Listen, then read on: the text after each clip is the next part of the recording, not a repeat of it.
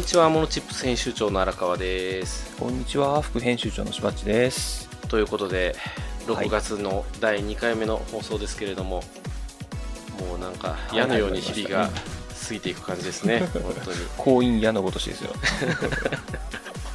おっさん同士の始まり方って感じがしてますけど、ねえ忙しくなってきましたね、本当に。なんかね、徐々に普通の日常が戻ってきましたね。なんかね、学校が始まりだすと、リズムが、リズムができてくるのはいいんですけど、うん、うちの場合、こう初めてなんで、結構ね、バタつく。あ、そっか、そうですね。そうなんですよ。で、分散登校とかでしょ？だから。こう今週はめっちゃ早いとかね、先週はちょっと遅かったとか、でちょっと遅いとああ。の幼稚園のお迎えにかぶるとかね、なんかね、そっかそっか。バタバそっかうちとタ。反対か。あうちは先週午前中で今週午後なんですよ。うーん、なんか多分全国的にそんな感じになってるんでしょうね。まあまあ、朝から行けよって感じになるんですけどね。そうそう、もうずっと言ってくれよって思いますけどね。ねえで、先週どうしてですか？荒川さん、先週は。先週ですか？はいはい。先週はねなんか、まあ、そとにかくその子供のまずリズムをつかむっていうので結構大変だったのとああのーやっとねめいっ子ちゃんに会いに行きましたみっこちゃん。めいっ子ちゃんがねまだ4ヶ月とかなんですよおー、かわいい。そうそうなんですよ可愛いんですよかわいい、かわいい。で コロナ中に生まれてえー里帰り出産してて、うん帰ってこれないじゃないですかそりゃそうですね。だから旦那さん5ヶ月ぐらいあれですよ、あの一人暮らしとかね。ああ、寂しいのか楽しいのかわかんないですけど。そんなこと言わない。まあそんな感じやってやっとこう会いに行けたっていう感じですね、うん、っていうことをやって、のどかなのどかな週末を過ごしてましたよ。そういう意味では。やっぱりちっちゃい子はいいですね。こう癒されるというか、ああ、そうですね。まだね、えー言うこと聞かないとか、可愛くないとか、そういうことにならないし。そうそうそうそう。本当にちっちゃいですね。しばっちはどうでしたか？先週僕はね、あの、先週は徐々に日常が戻ってきたなという感じで、はいはいはい。コロナのせいで止まってた案件が少しずつ動いてきたとか、うんうんうん。そんな感じですね。なるほど。はい。週末は？が動き出して、はい。週末は？週うん。週末は、あの、えっ、とね、先週は週6で仕事だったんですけど、働くな。で日曜日はなんか疲れて寝てました。それもうパパ怒られるやつじゃないですか。一日寝てましたよ。ねえ。まあでも徐々にそうやってこう我々もリズムを鳴らしていかないと。で暑いですからね。何よりね。ね、本当に暑いですね。うん。ちょっと体力とかね熱中症とかにも気をつけるっていうふうに思うんですけれども、まあ、ビジネスがねちょっといろんなところで動き始めてるっていうことなので今回、はい。あのー今まで我々がこうよく取り上げている持続化補助金とか、うん。いろんな自治体が出てる給付金でも基本的にこう新しい何かをしようっていう事業者に対して、えー支援したいっていう動きが多いんですね。そそうですね。で今回は、えーしばっちお得意のボードゲームをじゃあ実際に売ろうと思ったらどうしたらいいんだろうみたいなちょっとそういう新規事業のシミュレートみたいなことをやってみたいなと思ってますので、ぜひぜひ 楽しんでいただければと思いますいや、面白そうですね。我々はほぼぶっつけ本番なので。そうですよ どうなるか分かんないっていうねはい、じゃあとりあえず番組説明読んでくださいしばっちはい。この番組はビジネスの講座を紹介するメディア、モノチップスから生まれたポッドキャストです。毎週あなたのビジネスがちょっと良くなるチップスを紹介していきます。紹介したチップスは、ウェブマガジンモノチップスでも紹介していますので、そちらもご覧ください。はいでは今週もよろしくお願いしますはい、よろしくお願いします。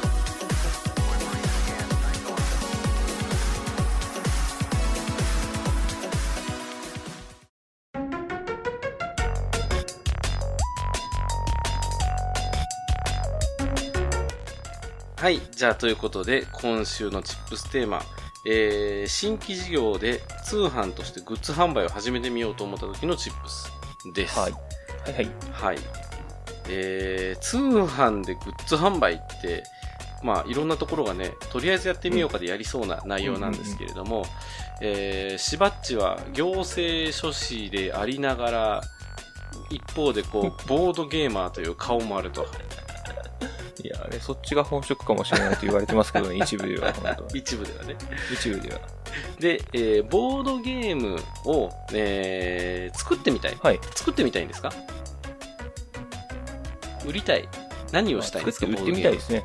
遊びたい作って売ってみたい。えーいいですね。ボードゲーム遊びたい作って売ってみたいですね。そうですね。作って売ってみたい。柴中身は原、どうであれね。とりあえずやってみたいなと思ってますけど。はいはいはいはい。そう。オリジナルボードゲームですね。柴原印。柴原印って。そう。いやいやいや、いいでしょいや、まあまあ、いい、いいんですけど。いいんですけう。丸芝ぐらいで売りましょうど。か。まあ、あ、じゃあ、丸芝、丸芝行きましょう。丸芝。丸芝。じゃあ、丸芝、丸芝っていうボードゲームを、えー企画して、それを実際に作って売るっていう時のうんシミュレーションを我々でやってみようという機会です。そう。でう、まくいったら本当にやるかもしれない。やるかもしれれない。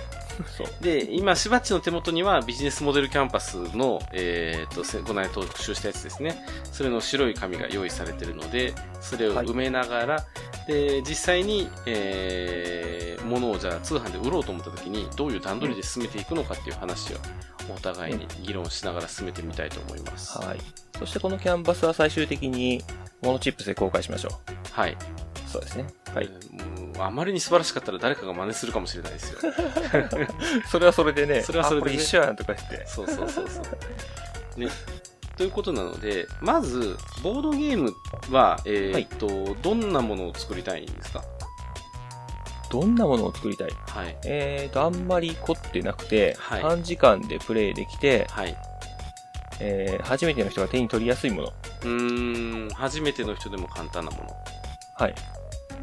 ということで、はいお客、はいはい。お客さんは初心者とかそういう人ですかね？クロ、クラウドに、あ、クラウドじゃない。クロードに向けたら、やっぱちょっとね、完成度が要求されるので、誰でもできそうな簡単なもの。おお客さんは初心者かなと思ってますね。それは、なんかあるんですか？そのお客さん、初心者向けのものが少ないとか。うーん、取り組みやすい。作るためには作りやすい。ああ、なるほど。作る側としてもねそういう。とこですかね。はい。えあのプレイいろんな側としては、プレイ側として？プレイ側としては、えー、人を選ばないとか、時間が短くて済むとか、うん、うん、うん、うん。ルールが簡単とか、うん、うん、そんな特徴があったりしますよね。うん。うーん。私が何かじゃあ企画しよっかなと思った時に、まずやるのは競合調査なんですけど、はいはいはい。今回の場合は何かありますか？こういうっぽい、例えばザ・ゲームみたいなやつ作りたいとか、花火みたいなやつ作りたいとか、ああいうカード系でイメージしてるのか、えーうんなんかこう、カタンみたいなこう、ボードが本当にあるようなやつをイメージしてるのかとか、おー、イメージか。それだったらやっぱカード系ですかね。カード系。はい。えっ、と、コストが抑えられるとか、うんうんうんうん。えー手に取りやすいとか、うんうん。かさばらないとか、そんな理由がありますよね。まずカードかな。確かにカード系だとね、持って運べますもんね。うんうん。うーん。カード系になるとでもあれですよね、競合はワンサか、ワンサかって感じですね。もうそうですね。競合ワンサカなので、うん。いかになんか、アイデア出せるかというところになってくるのかなと思いますけど、うんうんうんうんうんそのアイデアが出てたらもうすでに作ってますね。ないんかい。そうそう。ない。ない。まあ、じゃあ、あの、そこに関してアイデアを考えるっていうのは、まあ、別枠でしておきましょうか。こんな、そうそうそうそうですよね。それをここでやり始めると永遠と終わらないんでね。ボードゲームとは何ぞやになっちゃうから。じゃあ、なんかすげえいいルールが作れたっていうか、いいなんかアイデアが浮かびましたと。で、えーじゃあ次はどうやって売っていこうかなって思った時に、えーっと、まず、私の場合、今やった方がいいなと思ってるのは、とりあえず試作品をまず手元で作って、プレイ数を重ねるっていうことですよね。そうですね、そうですね。うん当たり。当たり前なんですけど、これしない人結構多いんですよ。他の業界とか他のビジえー、ネス。そうなんですか？うん。売れると思うって言って、いきなり業者探して、業者に作りに行ったりとかっていうところにうん走る人がすごく多い。うんうん特に、何か一回成功したことがある人とかって、エイヤーでそれで作ってこけるっていうパターンもすごく多い。あ、そうなんだ。うん。それは、あの、文具雑貨業界もそうだし、うーん、多いなっていう気がしますね。うん。そう、そうなんですね。そっかそっか。なんか試、着あの、紙物って特にロットがいるんですよね。うん。うん、うん。そうですね。うん。だから紙製品作ってるところは最終的に線とかっていうロットでやっぱ物を作らないといけないから、うん。あのー普通はね、とりあえずコピー用紙でも何でもいいから作ってやってみようよってなるんですけど、なかなかね、そこのプロセスは飛ばしちゃってしまって、後で在庫ばっかり残るっていうパターンは結構多いかなそ。れは、泣きそうになりますね。うん、泣きそう在庫残ってて置くところが困る。そう。線とか作っちゃったら本当に。人のこと言ってますけど、うちだってエイヤーで作って、うわーってなってる在庫とかやっぱありますからね。うん。あらそれはありますよありますあります。人のことはね、どこのメーカーもみんな持ってますよ、それに関して言うと。まあまあ、そういう失敗はしてそうですよね、どこも。今の話を聞くと。そうです、そうです。どこもある。だから本当ね、紙物って、中量生産ができないから、すごい、その辺は慎重になるかなっていう気は。ね、で、まあ、ボードゲーム、今回カードゲームをじゃあ作ろうっていうところなので、じゃあ紙物の商品を作ろうと思った時に、えーはい。どのくらいのレベルで中量生産をしていくのかなんですけれども、ほうほう。そうだなぁどのくらいのレベルで、うーん、まあ、あのそうだな。ボードゲームやる人って多分そんな多くないと思ってて、うんうんうんうんで、その多くない人の中で、えー、初めて作った人うん。うん。のものを手に取って買ってくれるっていう人はかなり少ないと思うんですけど、うんうんで、その中でどのくらい量を作っていくか。うんうん。といっても、あの、紙物なので、ある程度の数ないといけないという話もあるし、やっぱ1000ぐらい作らなきゃいけないんですかね。えっ、とね、500。今の私だったら、そこでやるのは、すげえ高い家庭用のインクジェットプリンターを買いますね。5万円ぐらいの。はいはい。はい。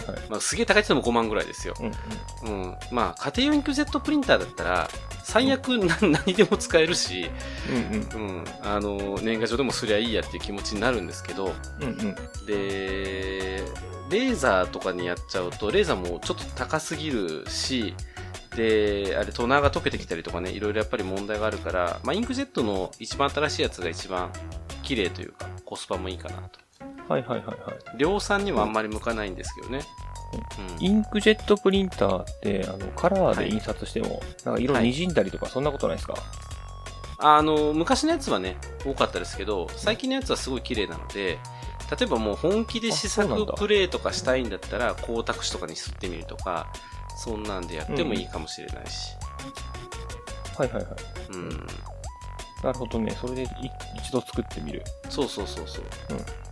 まあ、手作りの粗さがいいかもしれないですね。そうそうそうそうそう、本当に、ザ手作りみたいな感じで、カッターで切って、角は彫刻刀で落としてとかってやって、うんうん。やれば、まあ、それなりのものが多分1点はできるでしょ。うん。うん。一点はできますね。1点はできる。で、その1点でプレイを重ねて、あ、面白いやん、これいけそうやんってなってきた時に初めて業者を探すっていううんうんうん。ステップは絶対に踏むべきでしょうね。うんうん。まあまあ、そうですよね。で、その、ボードゲーム作る人でよくあるのが、はい。もうすでにカードゲームできるじゃないですか。うんうんうんうん。あの、スリーブっていう、あの、プラスチックのケースのはいはいはいはい。中に入ってるカード。はいはいはい。その中に、はい。あの、えっ、と、その辺のい A4 ですね、A4 のプリントするやつ。あれを家庭用プリンターで印刷して、うんうんうん。そのものをとりあえず入れて、疑似的にカードゲームにしちゃうっていう。あ、そっか。そんなことよくやってますね。それでもできるな、確かに。そうそう。へえ。あの、あれでしょう。スリーブは今100均でも買えるし、買いますね。うん、かなり流通はしてるから、そっか、そこまで印刷頑張らなくてもいいのかもしれないですね。コンビニレベルで。そうそう。カード、えーカード自体はね、多分、あそれこそポケモンカードとかでいいんで。うんうんうんうんだポケモンカードに1枚挟み込んでね。そうだわ、そうです、そうです。それは確かに。形だけなそうんそう考えると、すぐできる手段っていろいろありますね。そうですね。うん、あ、そっか、100均に今、あれも入ってるや。トランプも売ってますね、100均。あ、そっか。じゃあ、そう100均でトランプ買って、えースリーブ買って、コンビニプリントで、うんとりあえずなんか出力作って、で、こううんうんイラストレーターも使えないんだったらもう頑張って手で描いて、それを切ってうん貼って、とりあえずデザインを作ると。いうところですね。それでいいですね、最初はね。うんうんうんうんそうそう。それが伝わり出すと、じゃあ、えーちょっと面白いやんっていう風になっていくという感じですね。うーんそういう時にテストプレイっていうのは、どこでしたらいいんでしょうね。どこでしたらいいんでしょうねってしばっちで聞くのは愚問だな。しばっちはもうネットワークがすごいから、いやいや、すごくはないけど。いろんなところでね、プレイできますもんね。まあね、いやりましょうよって言ったらやってくれそうな人は何人かいますけど、でもいろんなとこっていろんな属性の中でやりたいですよね。うんうんうんボードゲーマーの中でやってもいいし、うん。うんうんうん。あとは初心者の人の中でやってもいいし。でこう実際出てっていろんな人に試してもらうっていうのはすごく大事かなと思うんですけど、うんそういういろんな人との知り合い方ってどうしてました？知り合い方うんですか、うんああ、そうだな。えーと、どうしてるかな？ボードゲーム会があるよって言われたら、とりあえず参加してみるとか、あとは、全然関係ないところで趣味ボードゲームです言ってみるとか、はいはいはいはい。そしたら経営者の集まりのボードゲームやってみたいとか好きとかいう人結構いたりするんで、うんうん、うん、そこで広がってっていうのはあったりしますよね。あのほらツイッターアカウントとかも作ってたじゃないですか。ボード ボードゲーム専用アカウント あれ最近止まってるんですよ、更新が。あ止まってるボードゲームできないから。うでもあれでしょ更新は止まってても情報は収集するでしょな、シュシュしてます、してます。ねしてます、してます。最近こういうのが新しい、こんなボードゲームが流行ってんだとか。うんうんうんうんだから何かに特化したツイッターアカウントを作ってみて、そういう人たちをフォローしてみるっていうのは大きな武器かもしれないですよね。あそう、面白いですね。うんいろんな情報入ってきますね、本当に。そうそうそうそうツイッターが一番入ってくる気がするな、情報は。うんうんうんうん。だから自分のアカウントでやると、なんか何やってるのか分かんなくなるんで、それ専用のアカウントを作って、あのー、情報を集めてみるっていうのはいいんじゃないかなと。特化したらフォロワーさんもつきやすい気がしますよね。そうですね。うん。そうやってじゃあ仲間が増えてきましたと。で、ボードゲーム、じゃあちょっと友達とかでプレイしてみて、あ、これ面白いやん、売れるやん、みたいな感じになってきましたと。うん。なってきたんで、じゃあちょっと作っちゃおうかなって言った時に、まあうん業者をちょっと探してみるっていう感じですね。うんうんなんか最近あれでしょトレカ専用の業者とか結構いますもんね。なんかいるみたいですね。うんうんまあでも、それも専用っていう専門名乗ってるけど。わかんないですね、名乗ってるだけで。名乗ったもん勝ちでしょ、あんなものは。はい、名乗ったもん勝ちです。はい。ただ、あのー私はある程度印刷に知見があるので、えー、一言言っておくと、えーとうん本格的に人に売ろうと思ったら、絶対にプロに丸投げした方がいいです。ああ、印刷はね。そうですね。絶対丸投げした方がいいです。もう、さっきそのインクジェットプリンター買ってふんぬんっていうのは、友達と遊ぶレベルはそれでいいけど、うんいざ吸って出してってなるとめっちゃ大変なんで、うん。うん。うん、だから本当身内で遊ぶ0円の時は、えーうん手切りで遊ぶ、えーそこから先うんじゃあ本当に売ってみようと思ったらもう業者に頼むみたいな感じうんでいいんじゃないかなとはそうですねま。あまあ、印刷はね、差が出ますもんね。差が出ますよ、い本当に。印刷業者さんに頼むと、はい。印刷だけなんですか？それとも印刷した後の箱組みとかもやってもらえるんですか？ああ、業者にもよります。まるっとパッケージやってくれるとこもあるし、それこそあの、デザインからやってくれるとこもあったりしますし、おー、そうなんだ。ありますあります。で例えばカード印刷したら、こう、カードを抜いて、ちゃんとセットして納品してくれるのか。あるあるある。そういうのもあります。一枚物の、うん。あ、やってくれるとこもあるんですね。業者によります。そこに関しては。うんうん当然まるっと頼んだ方が高くはなりますけど、まあお金に余裕があるならそういうことをしてもいいのかなと思います。あの、知り合いのゲーム作者が、はい制作者が、はい。まるっと頼まずに、はい。自分でプチプチ抜いて、おおなんかミシン目みたいな。はいはいはい。そうそうそう。それ抜いて、それをまとめて箱に詰めてっていうのをやってたんですけど、はい死にそうだって言ってましたね。そうなんですよ。そんな人雇ってやる仕事ですからね。自分でやる仕事じゃない。さあ、1個2個ならいいですけどね。そ100個とかやると死にますからねそ。うそうそう。それね、印刷用語で超愛を取るって言うんですよ。超愛？超愛。超愛？どんな字書くんですか？あのー、あれです。帳面の帳に集合の号です。おお超愛。そういうことか。はいはいはい。そうそうそうそう。初めて聞いた。1ページ目と30ページ目を取るとかそんな感じでやって、こう、最終的にこう製本しやすい順番にするっていうための専用の機械もあるぐらいの工程なんで、超めんどくさいんですよ。うん。そらそうだな。そらそう。でも難しいのが、今、例えば100とかっていうロットで来ると、その機械を通すセッティングやってる暇があったら手でやった方が早いんじゃねみたいなこともあったりするんで、はい。すごいあ微妙な、そう、感じのオーダーが来るようになっちゃってますね。うん。うんうんあそうですよね。そうか。面白いな。そうなんです。まあ、多分ね、今ネットの業者でそういうのまでまるっとやってくれるとこがあるはずなので、まあそういうところに頼むのが一番いいかなって思うので、うん何でもかんでもネットに頼るといいと思います。そういう時は。あそうなんだ。知り合いのところよりネットのと評判の方が大事です。そうなんだ。間違いないです。で、じゃあ作りましたと。で、はいはいじゃあどこで売りましょうかっていう風になってきますよね。うん。で、まあ、基本的にはネットで売るよ、プラスアルファ、なんかコミケとかで売るよとか、そんな感じになってくると思うんですけど、うんうん。まあ、ちょっと今リアルイベントがやりづらいっていう中では、まあネットがメインになってくるのかなとはうん思いますよね。ネットで売るって言ったら、はい。クラファンしたいですよね、こういうの。ああ、いいですね。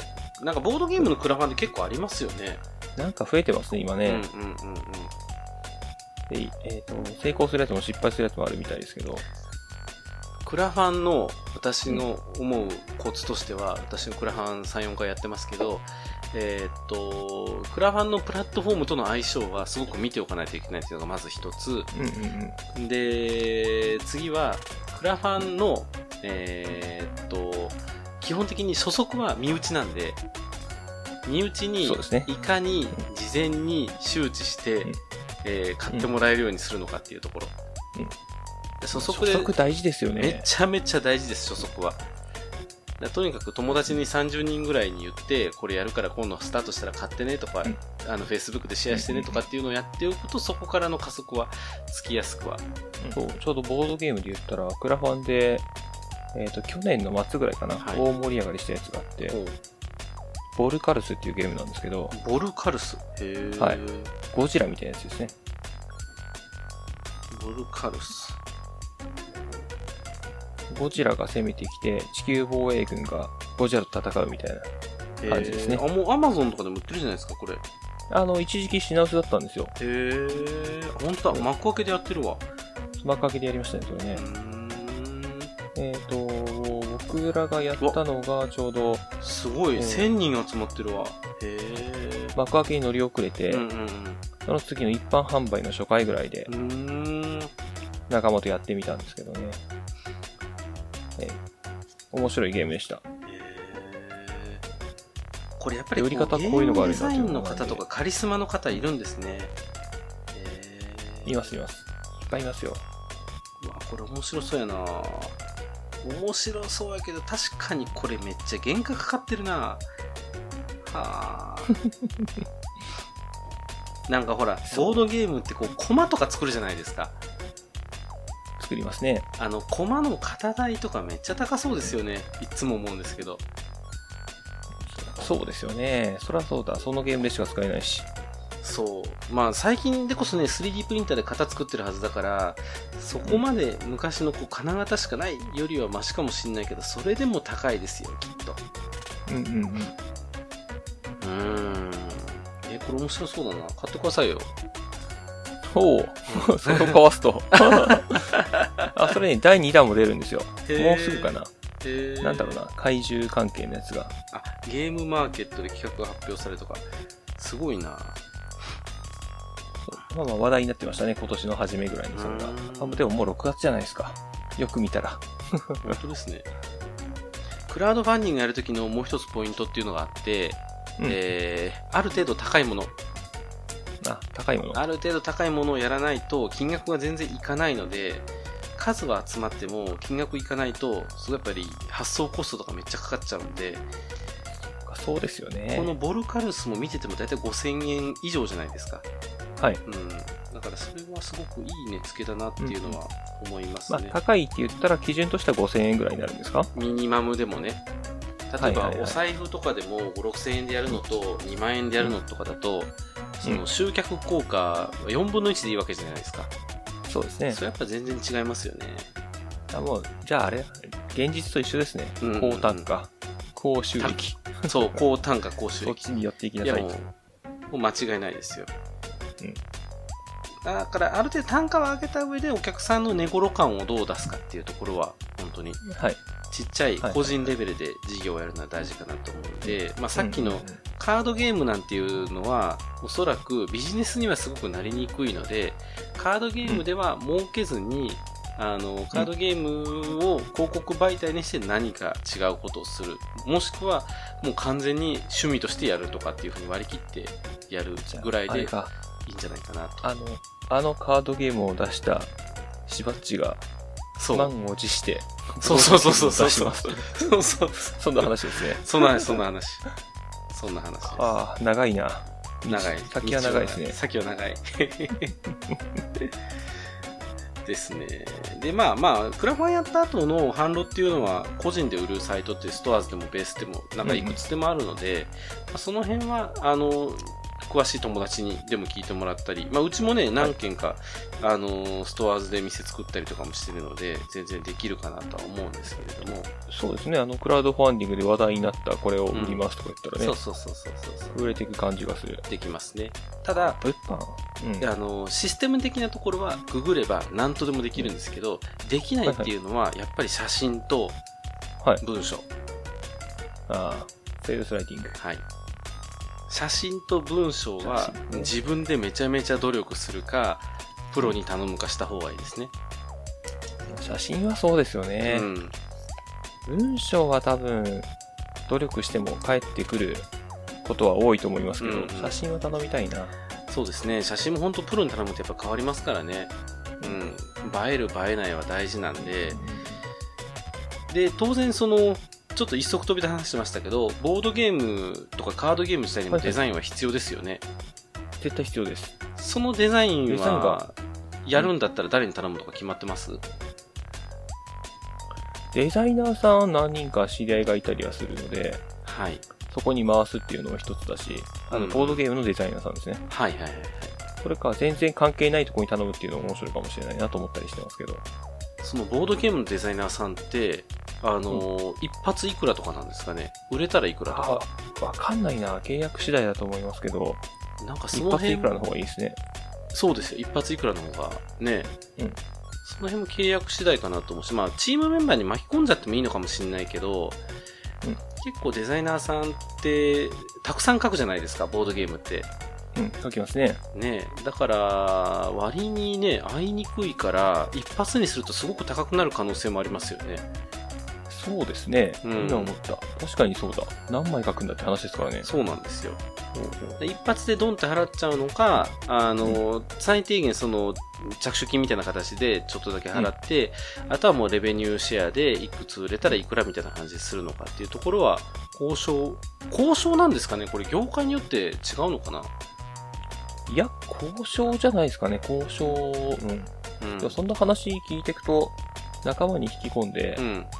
1個売れていくらの方がいい気がしてきました。うん。それは絶対そうだと思いますよ。こっちか、うんやっぱり、ね、こんだけ売れたらって言って、あんまり売れないっていうこともうんうん。多々あることだと思うので、あのみんみんなが等しく汗をかくっていう感覚でいくのであれば、その方がいいんじゃないかなっていう気うんうんうん。はしますね。そうかな。で、あとは、まあまあデザインできて、クラファンもある程度成功して、じゃあいざうん売っていこうぜってなった時は、自分たちでサイト作って、SNS でも作って、で、拡散拡散っていう感じになっていくかなっていう。そうそうそこなんですけどはい。サイトは自分で作った方がいいんですか？モール出店の方がいいんですか？えっ、とね、さっき言ったストアーズとかベースとかっていうのは、カートシステムを貸すだけなんですけれども、パッと見はほとんどホームページみたいな感じにできるんですね。だから、そのうん。ボードゲームを売るだけだったら、わざわざ別にホームページを立ち上げるんじゃなくって、ベースとかストアーズとかでホームページっぽいサイトを作る方が維持費もかかんないですね。でぶっちゃけテンプレがたくさんあるので、あのもう何もわかんないっていう人はプロに任せた方がいいんですけど、ある程度、例えばアメーバブログ更新できますとか、インスタ、インスタでタグ付けを無難にできますとか、なんかこう、うんそのぐらいの IT スキルがある人だったら、一回試しにテンプレートで店を作ってみるといいと思います。はいはいはいはい。で、店を作った上で、写真だけめっちゃプロが撮った写真を、とりあえず、あの、なんていうの、自分のボードゲームじゃなくていいから、フリーのとこからダウンロードして当てはめてみて、作る実験っていうのはしてみてもいいかもしれないですよね。はいはいはい。で、あ、これとこれとこれやれば、こんな感じの店ができるなっていうのが理解すれば、カメラマンにもこういうテイストで撮ってくれって依頼ができる。あ、そっか、これも一緒ですね。じゃあ、うんサンプルで1個作ってみて、そうそうそうそうそう。もうより良くしていくために、あの、プロを使うのか、それとも自分で練習していくのかっていううです。そうです、そうです。まあ、ボードゲーム作るときと一緒ですね。そうですね。そうそう。うんこの一連のディレクションが分かんないからもうやってよっていう時は多分最初から任した方がよくって、うんこうスポットでここのストアーズの構築だけやってとかってやるとなんかお互いにやりにくくなりそうなうんうん。気がそっかそっか。しますね。うんうんうん最終的なゴールはここにあるものをユーザーに届けるっていう話なので、うんそのためにはもう花から PR のチームに入ってもらうっていうやり方をする方がいいんじゃないかなっていう気はしますね。うん。はい。そっかはい。わかりました。そうそう。一つ気になってるのが、はい。僕はボードゲーム作るじゃないですか。はい。それって、その、ボードゲームがたくさんある中で、はい。どんな価値を持たすと、えー、お客さんがつきやすいというか、お客さんに影響力が出てくるかって言ったら、どんな内容だと思います？あ行政書士監修のなんとかっていう風にした方がいいのか、趣味に振った方がいいのかとか、そんな話ですね。完全に今どういう価値を提案できるんだっていう。コンセプトの話に帰ってきましたね、これ。あ、そうそうそう。なるほどなぁいやーそこをしっかり考えられてなかったなと思って、手段のことはいろいろあったんですけど、今まで。そうなんですよ。そうだなぁなんかね、私は多分、うん見方結構偏ってるんですけど、ビジネスマネジメントをゲーム化して、楽しく働けるような環境づくりができるようなものがないかなっていうのは最近ずっと考えてて、うんうんううんん。この間ほら、あの、信長の野望の話もしたじゃないですか。あれですね。あれであったりとか、はいね。なんかちょっといろいろずっと考えてるから、そういうものができたらいいなっていうのは思いますね。なんマか、ネジメント側の視点に立ってってことですよね。そう、例えば会議の最初にアイスブレイクでみんなでできるようなゲームとかね。はいはいはい。なんか、ほら、松下電器だと朝礼の時に松下幸之助の言葉を巻物で読むみたいなうん部署が未だにあるって、この間カンブリア宮殿で見たんですけど、なくしてるとこもあるけど、まだややってるとこもあるみたいな感じで。なんか、それってでも、多分、始めた当初はすごく画期的だったはずなんですよ。今は、おいおいって言われてるかもしれないですけどね。うん。それはわかんない。だから、例えば、じゃあ毎朝朝礼の時にみんなでちょっとコミュニケーションゲームしましょうとかって言ってうん、簡単なゲームして、ああ、じゃあ今日もこれで頑張っていこうね、みたいな感じで言えるようなものはいはいはい。とかあるといいよねっていう気はしますね。それにカードを使うか、そといううことですよね。うん。カードがいいのか何がいいのかわかんないですけど。1円玉使ったりとか、手を使ったりとかっていうのは、アイスブレイクよく使ったりするんですけど、僕も研修とかで。あれ、面白いですね。例えばね、よくやるのが、はいはい。1円玉の大きさ、多分、あの、いつも使ってると思うんで、イメージできると思うので、うんうんうん。その下にある紙に丸を書いてみてくださいって言って1円玉の大きさ書かせるんですよ。ほうほうほうほそしたらほとんどあのぴったり書ける人はいないので、うはい。自分の思っているものと実際のものはこんな違うんだよっていうのがよくわかるという、うんうんうんうんうん。こんなアイスブレイクやったりしますね。なるほど。ちょっとだから、心をオープンにするっていうことですね。そうやることによって。あそうですね、そんなんやったり、うんうんうんうん。ちょっとこれじゃやりにくいな、ラジオじゃ。資格がいるやつもいろいろあるので。なんか、コミュニケーションが円滑にできるゲームがいいですね。ああ、はいはいはい。うん。なんかコミュニケーションを必要とされる？うん。うん。なんか、ババ抜きぐらいの難易度でそれができたらいいのかなっていう気はしますね。じゃああれだな、ボブ辞典とかあんな感じのやつですね。あー、ボブ辞典はね、結構いいと思う、確かに。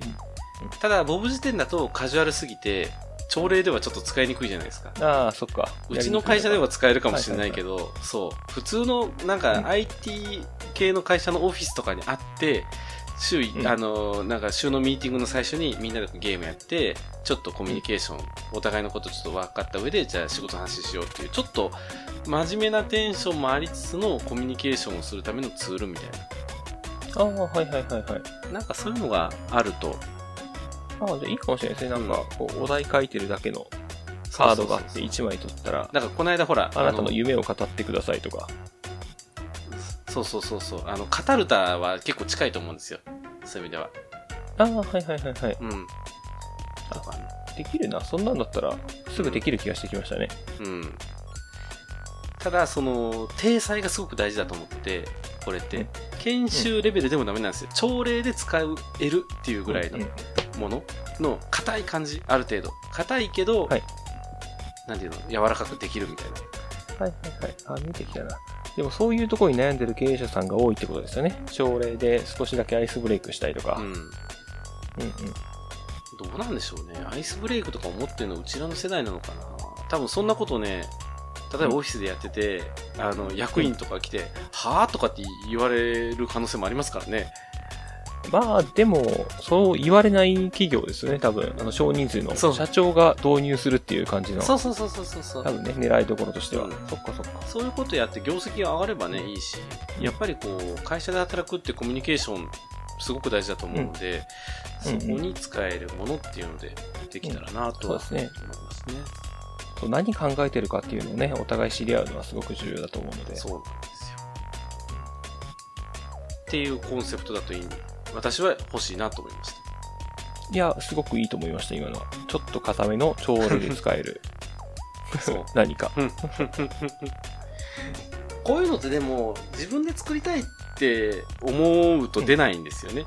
だから誰かに作らせようってなると出たりするし、そっか。そうそうそうそうそう。なかなか一人だと出てこないから、そういう意味ではうんうん。話してみていいかもしれないですね。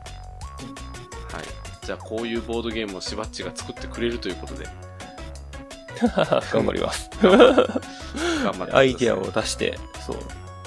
うん。あいける、いける気もしますけどね。ね。ちょっと落ち着いたら。暇になったら仕事が。はい。頑張ってください。まあ、リスナーさんで誰か作ってくれるんだったら作ってください、ぜひ。あ、いいですね、それね。ね。で、あとは、えー最後にポイントとして1個だけ言っておきたいのが、えーっと、これひょっとしたら次回やった方がいいのかもしれないですけど、例えばどういう形のビジネスでやるにせよ、なんかちょっとクリアしないといけない法的な問題とかないですか？いくら売ったら確定申告しなきゃいけないとか、あー法的な問題ですか？ありますね、すべいて。ろいろあるでしょ？はい。とか、なんか流通だったらどこまで流すんだったら、例えばバーコード取得した方がいいとか、なんかそういうちょあー本当だっとしたうん。コツが多分、うんえ、知らなかったって結構いっぱいあると思うので、はいはいはい。次回ちょっとそこをおさらいしていきましょうか。やりましょうか。うんそうですね。そうですねそれがいいと思うな。ちょっとあの次回がいいと思います。はいあのー、行政書士的にちょっとフォロー、すべて、今、今日話したことについてフォローを入れていってください。はいはいはい。はい。わかりましたという。ことで、今日は前向きな話ということで、うん新規事業で通販グッズを始めてみようと思った時のチップスということで、ご紹介させていただきました。はい、ありがとうございました。はい、ありがとう。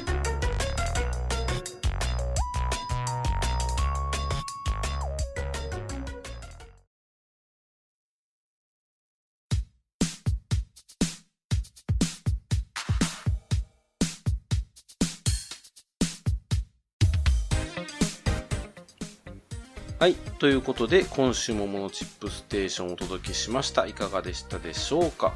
ということで、もう新しいゲームがね、作れそうな気がしてきました。ね、作れそうな。しばっちいつもできそうな気がするって言ってる。そう。それ大事ですよ。大事大事。できない気がしますよっていうのはダメですからね。そう、できそうな気がする。できそうな気がするっていい言葉ですね。うんの、そうですか？あんまり気にせず使ってましたけど。いやできそうな気がする。なんか、なんかのアニメのキャラのセリフだったような気がするな。できそうな気がする。何だったんだろう。え？ーそうなんですか？コナン君とかそんなんですかね？コ コナン君かな か全もしれ然覚えてない。ねわからないですけど。なんかありそうな気がする。まあまあ、でもね、こうやってこう前向きな話をしていくのもいいかなと思いますし、うんうんあの、いざじゃあ動かそうと思った時に気をつけないといけないポイントって多分多々あると思うので、そういう、あの、今度はちょっと守り的な話もしていきながら、なんかこう、始めてみたはいいけど、いざなんかちょっと動きすぎて、あのー怒られたとかね、あったりしても嫌なので、その辺、そね。の辺はちょっときちっとやっていかないといけないかなと思いますので、えーお話をしていければと思います。はい。なんかね、あとはお仕事系の話あったりします？速報の補助金の変更点とか。補助金か。うんえっ、と、細かなところでは、また今日、あの、申請書の様式が変わりますよ。6月8日に。え、持続化あ、そうです、持あ、続が。本当ですか？えはい。もう変わりすぎです、あれは。そっか。あの、誇張金に関してはまたサイトがダウンしたらしいですね。うん、もうどうしようもねえなっていう感じ。そうなんだ。そうそうそうそう。